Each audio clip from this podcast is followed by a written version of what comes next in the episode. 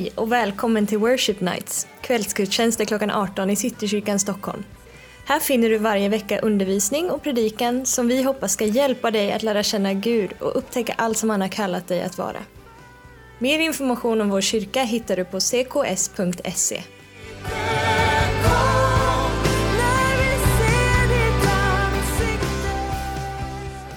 It's amazing to have you here with us. Uh, Brad is a teacher at the WTC, uh, which uh, we have the privilege to have in this house. It's uh, um, a the- theological uh, school uh, based in England, but we have a hub right here. And uh, so, if you'd like more to know more about that, just talk to Brad about it later. Uh, he's one of the regular teachers there. Uh, before we let you loose, can we just pray for you?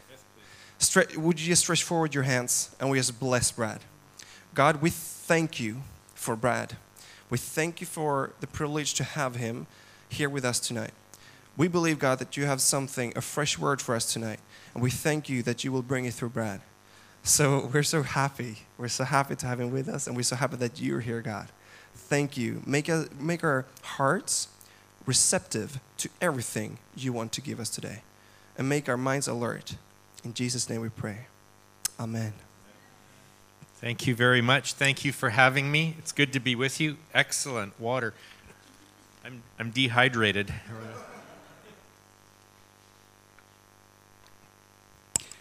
Um, so, so uh, the Beatitudes. Oh, the core of Jesus' teaching, the constitution of the kingdom of God, the inner autobiography of Jesus Christ.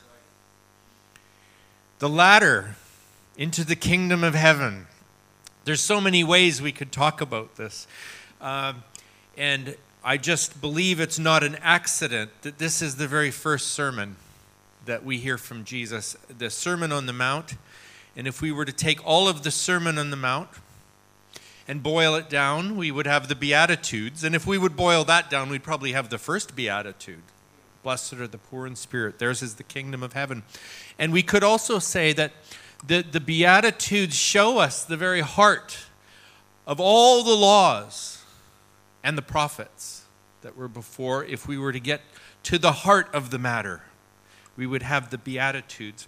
Um, it's very, very important in, in, uh, in the uh, tradition I'm in. We try to pray the Beatitudes every day.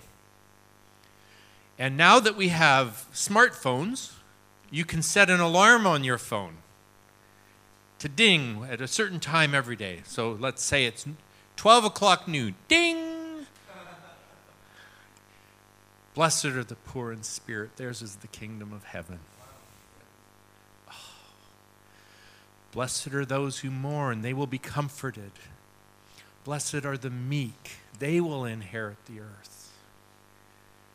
Blessed are those who hunger and thirst for righteousness or justice. Same word in Greek and Hebrew and Czech and Chinese, and I don't know about Sweden, but um, uh, you know, so blessed are, blessed are those who hunger and thirst for righteousness, they'll be filled. Blessed are the merciful, they'll obtain mercy.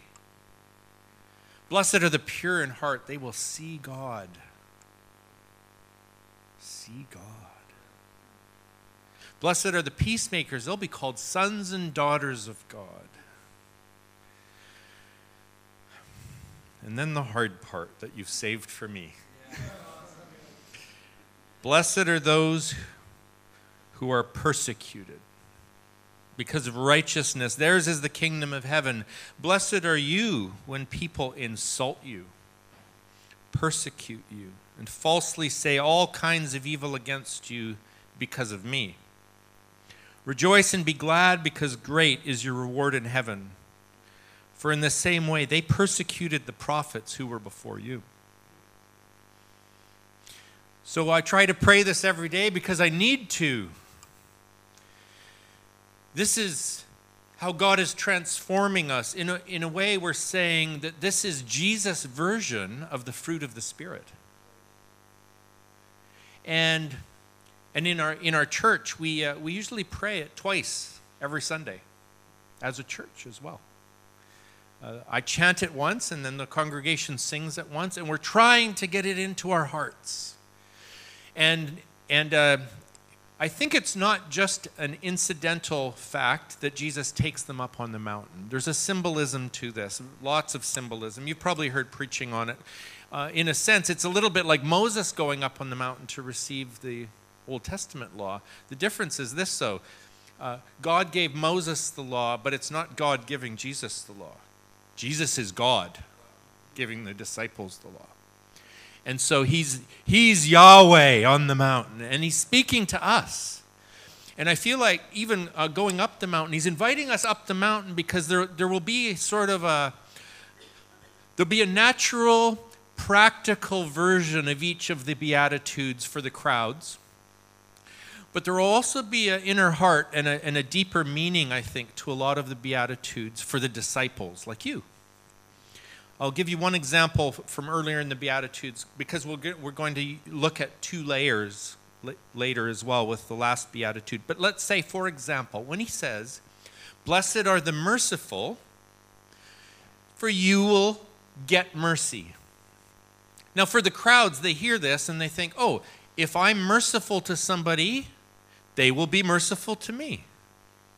If I'm merciful to others, God will be merciful to me. There, I'm giving mercy and I'm getting mercy. And that's completely true. It's very practical.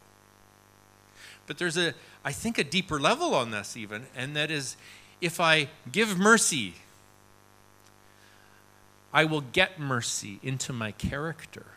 I will become like Jesus. I will get mercy as part of who I am. I will be transformed into the, not just somebody who does little mercies, but I start doing little mercies and suddenly I'm becoming naturally, supernatural, merciful. So that my instinct then now is just mercy flows out of me as a fruit of the Spirit instead of being something I have to work hard at.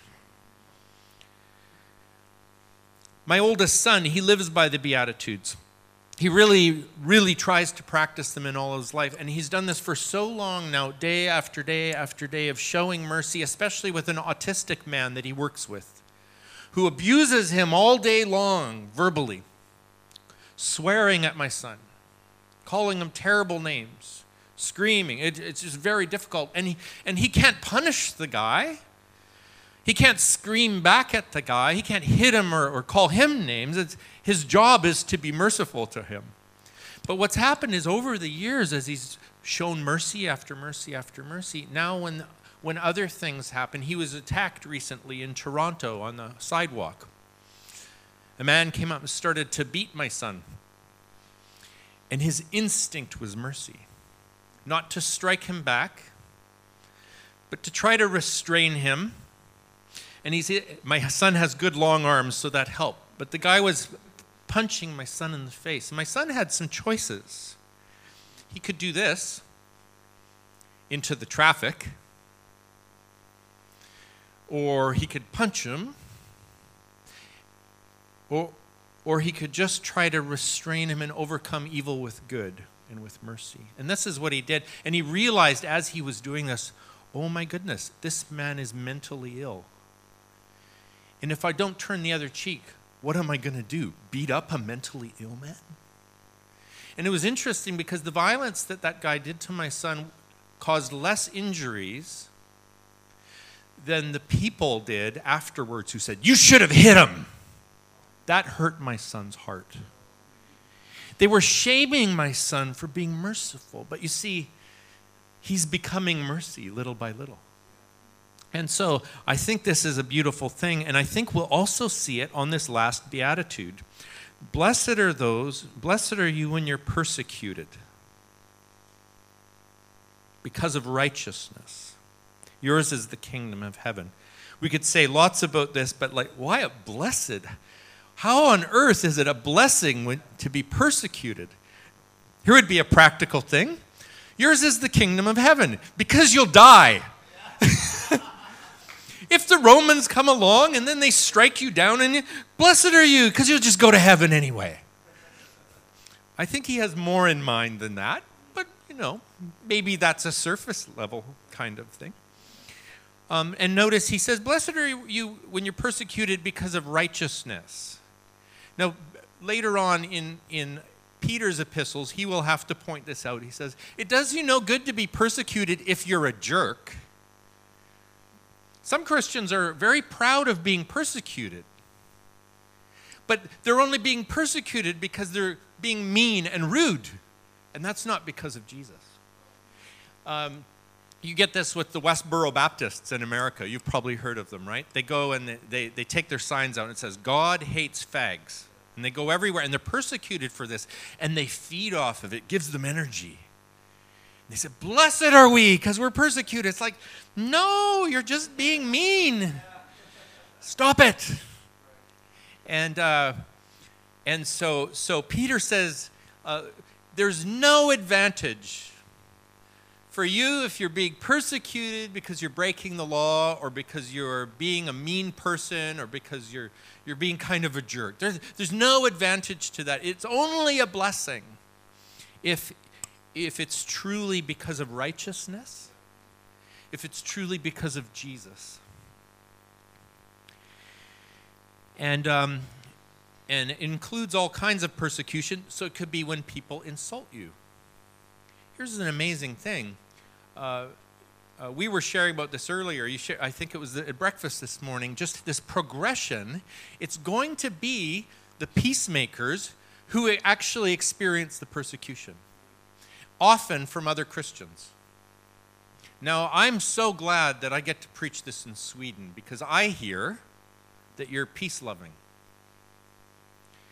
Not all Christians that I know are peace loving. In fact, the more that we become peacemakers and proclaim the Sermon on the Mount of love for our enemies, blessing our enemies, praying for our enemies, that will make some people really angry.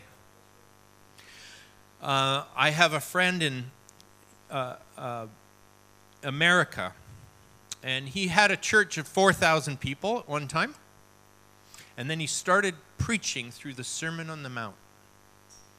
And he especially started addressing this thing about loving your enemies. And I'll tell you, uh, I think he lost a thousand or fifteen hundred members in his church because of that. And it really was because of that. He got down to uh, uh, Matthew chapter 5, verse 38, and this is, this is an extension of, uh, of what it is to be a peacemaker who then who then experiences the persecution of that. He says, Jesus says, You have heard it was said, an eye for an eye, a tooth for a tooth. But I tell you, do not resist an evil person. If anyone slaps you on the right cheek, turn to them the other cheek also. If anyone wants to sue you and take your shirt, hand over your coat as well. If anyone forces you to go one mile, go with them two miles. Give to the one who asks of you, and do not turn away from the one who wants to borrow from you. You have heard that it was said, Love your neighbor and hate your enemy. But I tell you, pardon, I uh, love your enemies and pray for those who persecute you, that you may be children of your Father in heaven. See, if you don't, you're not. That's a hard saying. He causes his sun to rise on the evil and the good, and he sends rain on the righteous and the unrighteous. Like, be like that. Be like that.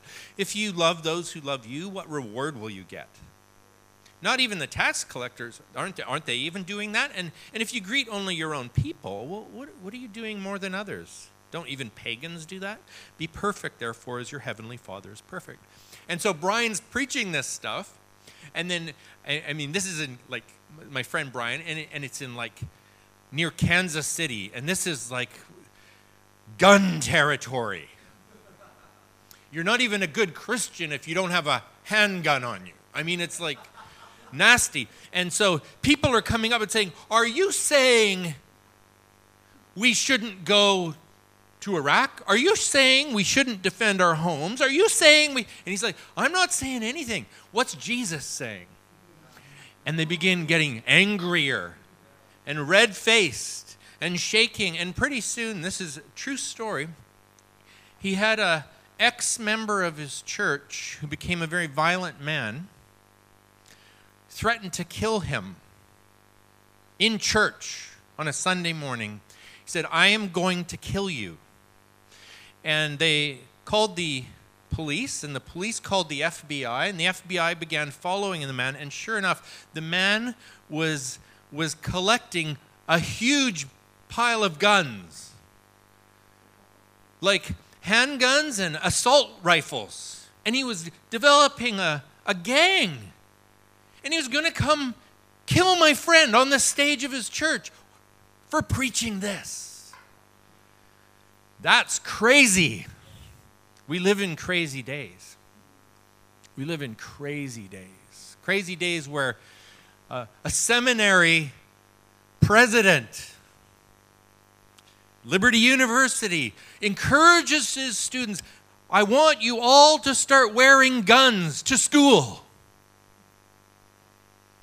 And, and like actually, a, actually endorsing as a seminary president, endorsing Donald Trump to be president. It's like, have you lost your minds? yes. and so when you want to be a peacemaker in that environment, you will be persecuted. You will, your, your life could even be threatened. Now, aren't you glad that in, in Sweden you've actually created quite an environment of peace building and peacemaking? And oh, sure, you get it wrong sometimes, I suppose. But I'm almost sure nobody here has a handgun. I'm not always sure of that in some churches where I go. And if I preach this in some churches, uh, whole rows of people are already leaving. It's like a hard word, and I haven't even like said what I think about it. I'm just telling you what's in the Bible.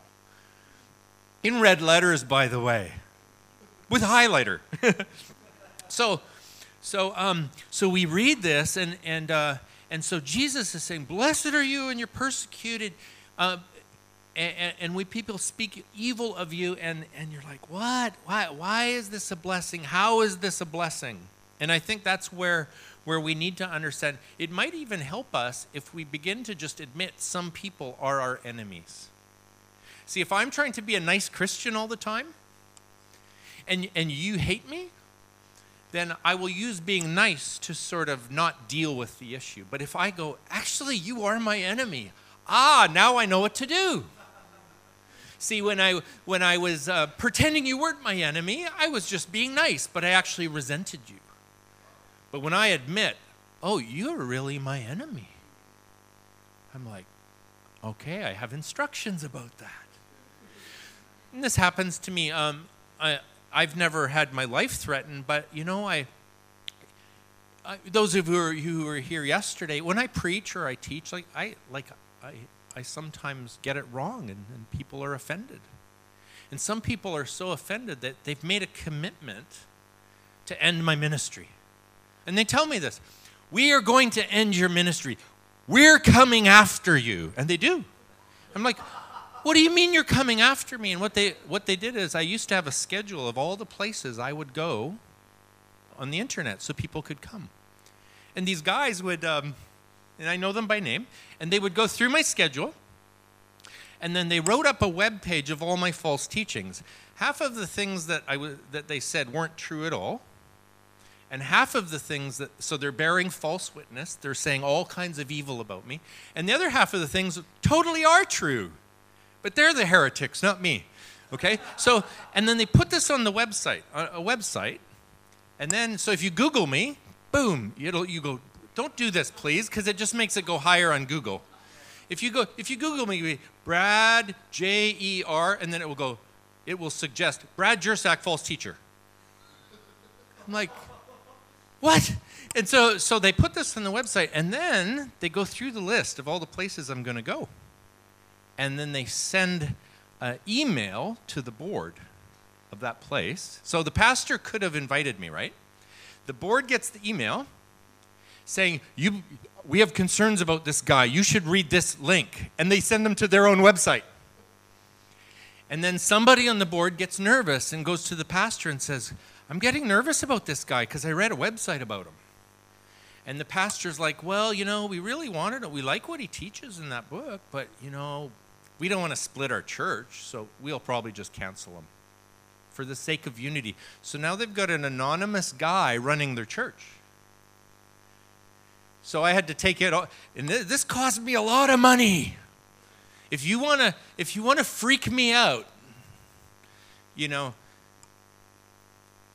take food off my kids' plates, right? How my kid goes, I, I need $3,000 for college. I'm like, well, I was to have $3,000, but that church just canceled me because of that guy. I, I probably lost $30,000 one year. I'm like, man, I hate you. You're my enemy. Now I know what to do. Well, my first instinct, I was when I was I was bullied when I I don't mean to whine about it. This is going to go in a good place. Um, uh, it's just some facts. When you when you start teaching, I, and it's it's usually stuff. You know what the first one after me on? That I was teaching God speaks today. That book there.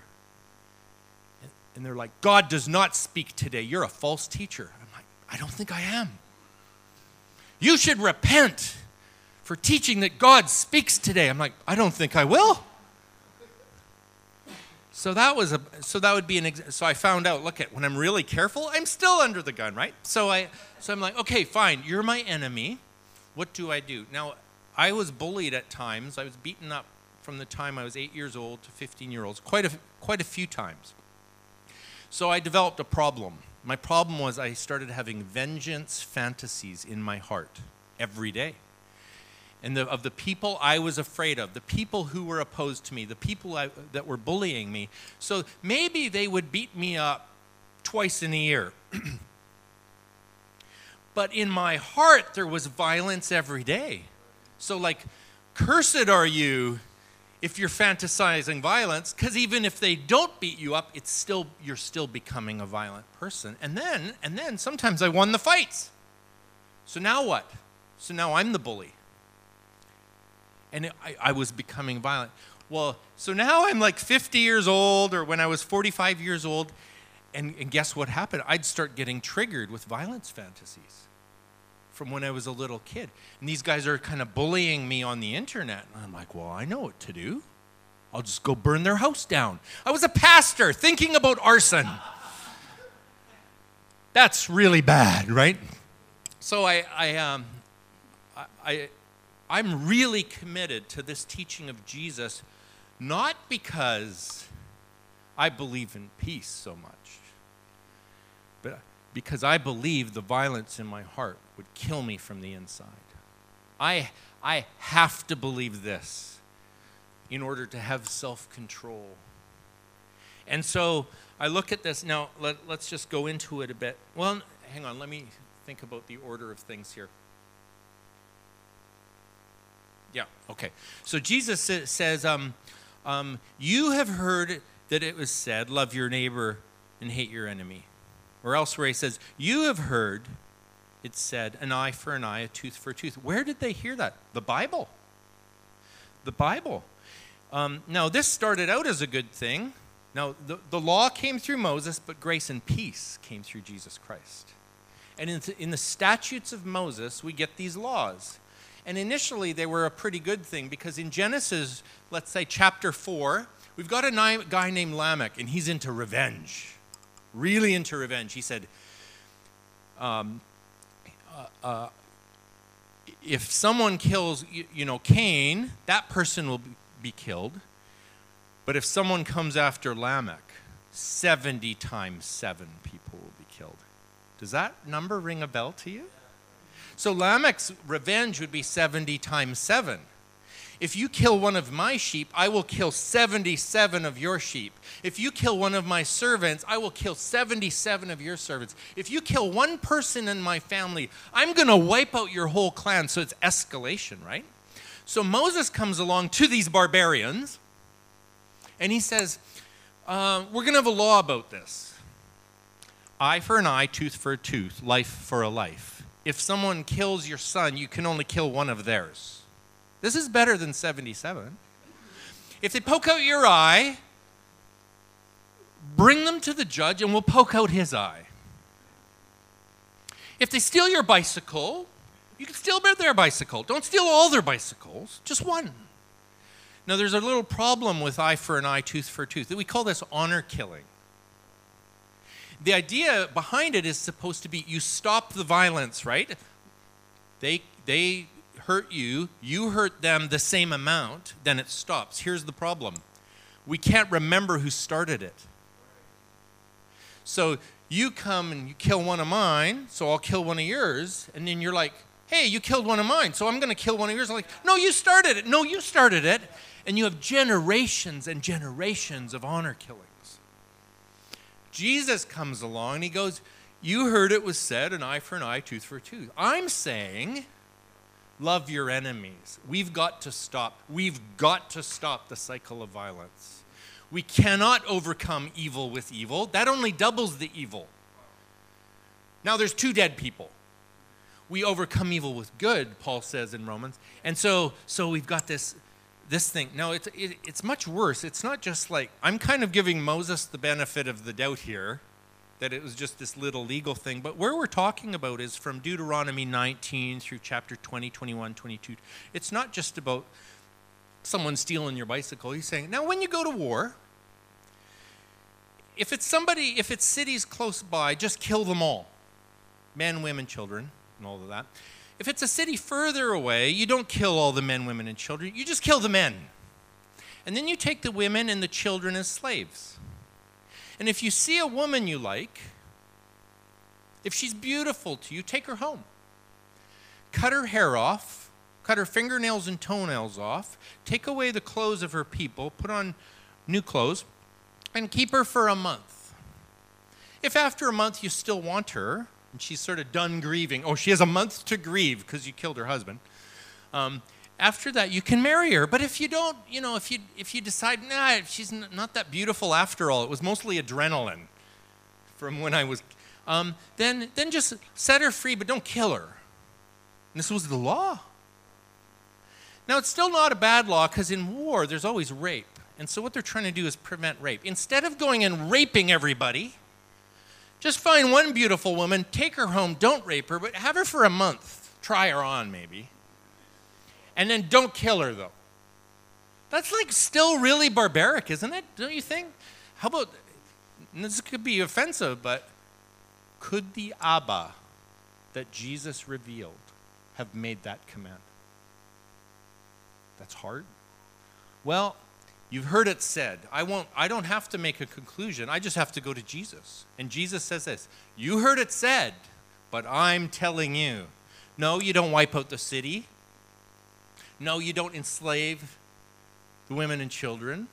No, you don't plunder your enemy. You love them. This is a this is a huge deal. This is like really radical. Now, um, to, lo- to love one's enemy. Now, I want to just go into the there's the practical level for the crowds, and then the deeper level for us as disciples. Practical level is this when you love your enemy, you might survive. See, we have this idea out there that Jesus is being so unrealistic. As, as a former practitioner of violence, I can tell you what unrealistic is. Unrealistic is when I make a violence fantasy that if someone breaks into my house and they go after my wife, I will, I will defend her and kill them. That's a fantasy. If someone comes to your house to attack your wife, they will surprise you, they will be armed, and they will do it when you're not home, or if you're home, you'll be sleeping. And how is it you're going to kill them? Where's this gun that you have? Is it under your pillow where your children can find it and shoot each other? Happens all the time. Unrealistic. This vengeance fantasies are completely unrealistic. I have a friend who said, if they come to my house through the door, I'll send them out through the window. I'm like, don't you understand they're more evil than you? I mean, I mean, I even know what to do. You'll send me out through the window, I'll come home, and I'll burn your house down at night with all your family in it. This is what you have to think more evil if you want to have violence fantasies.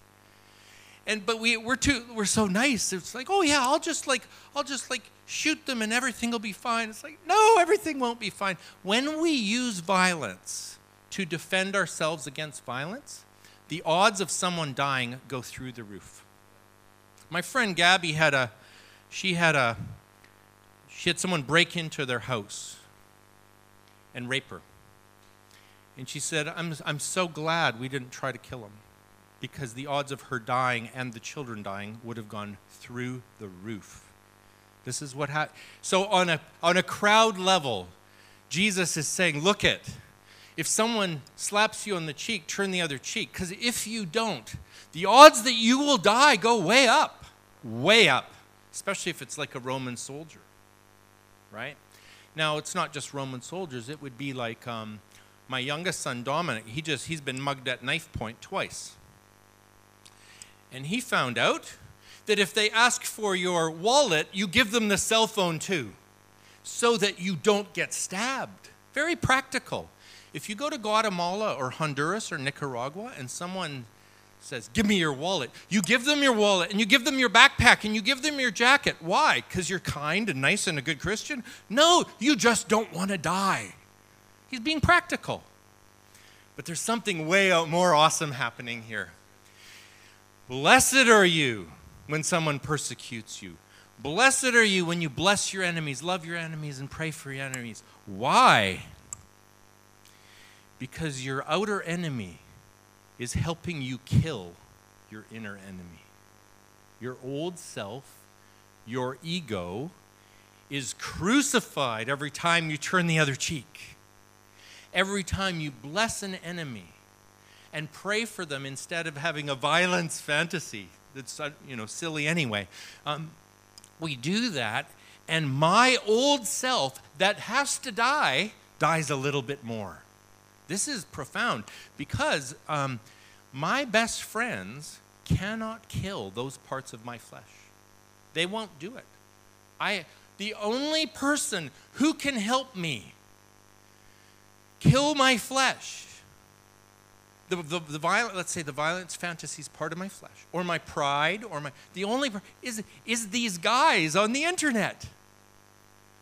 They're, they are bringing to death things in me I can't bring to death to myself. Blessed are they, and blessed am I that they're doing that because because if they don't do that, I'm not ready to meet Jesus. And I'm not saying anything about heaven or hell. It's like, but when I want to meet Jesus, I want that. I want the vengeance fantasies done. I, I want that off the table. So here's what I did. I because it's still so hard for me. My instinct was still the anger and violence in my heart and arson. I tell everywhere I go, I, I think about arson. That way, in my town, if a house burns down, they'll know to check on me. So I'm accountable. Okay, so uh, like what a cruel guy I am, eh? But I'm really committed to getting this right. And so I, um, so actually, I went to Holland and I visited Jim Forest, who's written probably the best book on the Beatitudes called The Ladder of the Beatitudes. And he's the head of the Orthodox Peace Fellowship.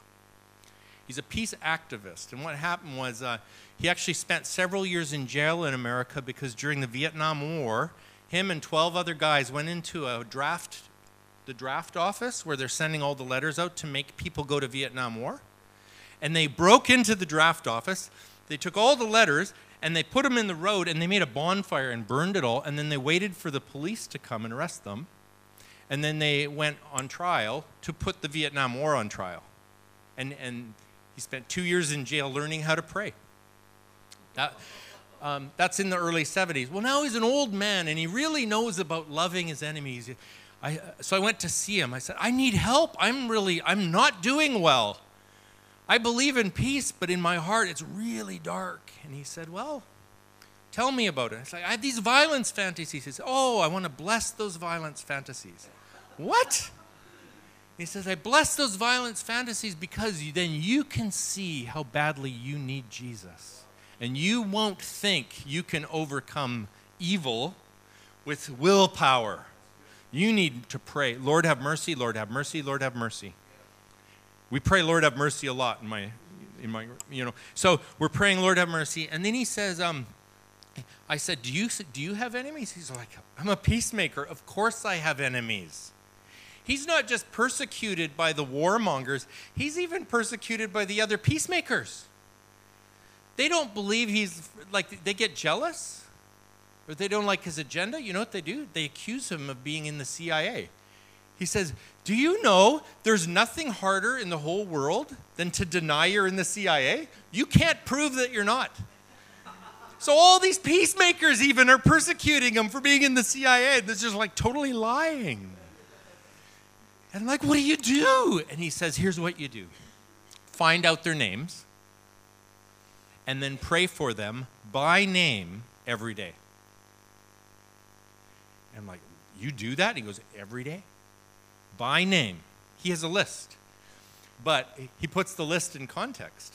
He says this Have a list of the names of all your haters, of all your persecutors, of all those people who've acted like your enemy, and pray for them. But before you pray for them, have another list.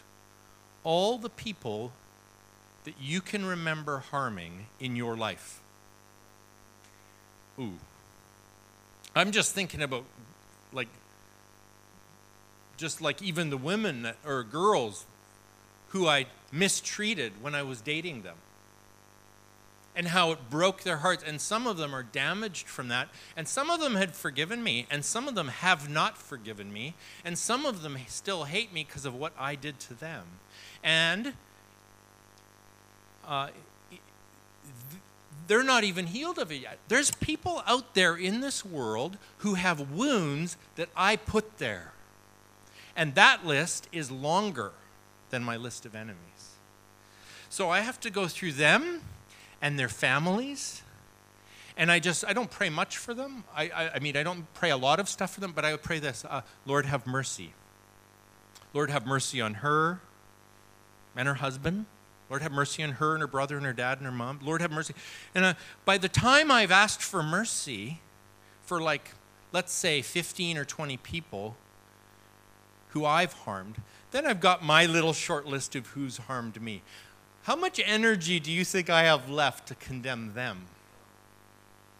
But then I pray for them anyway, and I'll pray this prayer Lord, give them the same mercy that I want for me.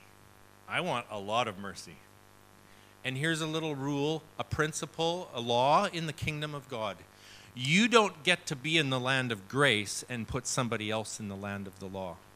You can bring them into the land of grace with you, or you have to go live with them in the land of the law. Because the measure with which you judge, you will be judged. Ooh, I want to be judged with a feather, not a hammer. So I pray for a feather for them. And I know that they're, some of these are, like, maybe I think they're wicked people. But then what's the solution? Lord, kill them? No. Lord, I want them to repent. Would you bring them to repentance? Bring them to their knees in repentance, but do it sort of how you would do with me. like really gently. and so suddenly I, am just really, I'm, I'm completely measuring what I'm asking for for them based on what I want for me. And this ends up coming up later in the Beatitudes, under, uh, in, the, in the Lord's Prayer. He says this Forgive us our trespasses, as we forgive those who trespass against us. Lead us not into temptation, but deliver us from evil. You know what I think? I think that's a progression too. I think that, in fact, the temptation that he's asking to, saying, pray that God would lead you from temptation, is the temptation to judge and do violence to the person that you're supposed to forgive. That's my big temptation, right? It Might not be yours, but anyway. So so here so here's that on the upper level. We're just to we're to, to we're blessed if we love our enemies. We're blessed if we're persecuted and yet we don't retaliate because on the surface you just won't. You know, it's a good way to live, good way to survive. But on this deeper level, God is actually transforming us into the image of Jesus Christ. And one of the ways he's, the, his agents in doing it are our enemies, our persecutors, and those who insult us. We need them. It still doesn't feel good. But blessed are you. Blessed are you. Let me just see if there's anything else we need to finish with here.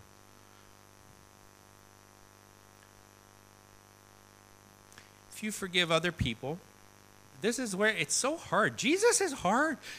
If you forgive other people when they sin against you, your heavenly Father will forgive you. But if you don't forgive others, your Father won't forgive your sins. It's like, what? How can he say? How is that about grace? And how is that about? And I just think it's probably this thing. You get to live in the land of grace or you get to live in the land of the law. You pick. Do you want to be a follower of Moses, taking an eye for an eye or tooth for a tooth? Okay, you can. But we who are Christians, we're followers of Jesus, not Moses. And as followers of Jesus, he said, Not only do I expect you to forgive and to bless your enemies, but I'm going to bless you if you do, because those very enemies will be your sculptors. I'll close with this story. There's a, a prophetic guy that I, I don't trust a lot of the public prophetic folks anymore. They've kind of got silly and political and all of that. But I've always trusted, you know, Graham Cooke, and he had this. He had these two guys following him to every conference that he would do, and they would make pamphlets about how he was a false teacher and put them out on the people's cars in the parking lot. And they would send letters to the churches ahead, just like what was happening with me. And they would come and they would sit in the front row and they would take notes so they could get more ammunition against him. And he was getting angrier and angrier and angrier, and he was praying about it. And then one day he had a dream, and in the dream, um, he's he's invited to sit with the Lord on his throne. And there's angels there, and there's the Lord there, and, and he's sort of sitting on the armrest of the throne of God. And they bring in a giant piece of marble. And and there's and they begin sculpting this marble. And he says, "What are they sculpting?" And they're like, "They're sculpting you. They're they're turning. They're going to make a beautiful sculpture of you. And the more they sculpt, the more the sculpture looks like Jesus." And then Jesus said, "You know, it would um, it, it, they would go faster if you would bless them." So he's like, "Okay." So he starts blessing them I bless you, sculptors, to, to turn me into the image of Jesus and to shape me and to form me. And these angels start laughing. And Jesus said, You could even pray harder. And so now Graham's up standing, standing on the arm of rest of the throne and going, I bless you in Jesus' name. I encourage you, whatever you're doing. And the angels now are laying on their backs and rolling and holding their stomachs because they're laughing so hard. And then the Lord says, Would you like to meet your sculptors? And it's these guys. And so at the next conference, he contacted them and he, he said, uh, when they arrive, let them in for free. They, they were so committed to wrecking him, they were paying registrations. He says, You've been so faithful in coming time after time after time. We just want to we just want to bring you for free today. Registrations on the house. And in fact, he says to his assistant, Would you would you please get them a cup of tea and some biscuits and just really make them feel welcome? And he's blessing these enemies. They never showed up again. so that's a, that's a nice side benefit, but that's still surface, right? The inner thing was the very people who insult us and annoy us and offend us are sculpting us into the image of Jesus. Do you want that? Careful. Let's pray.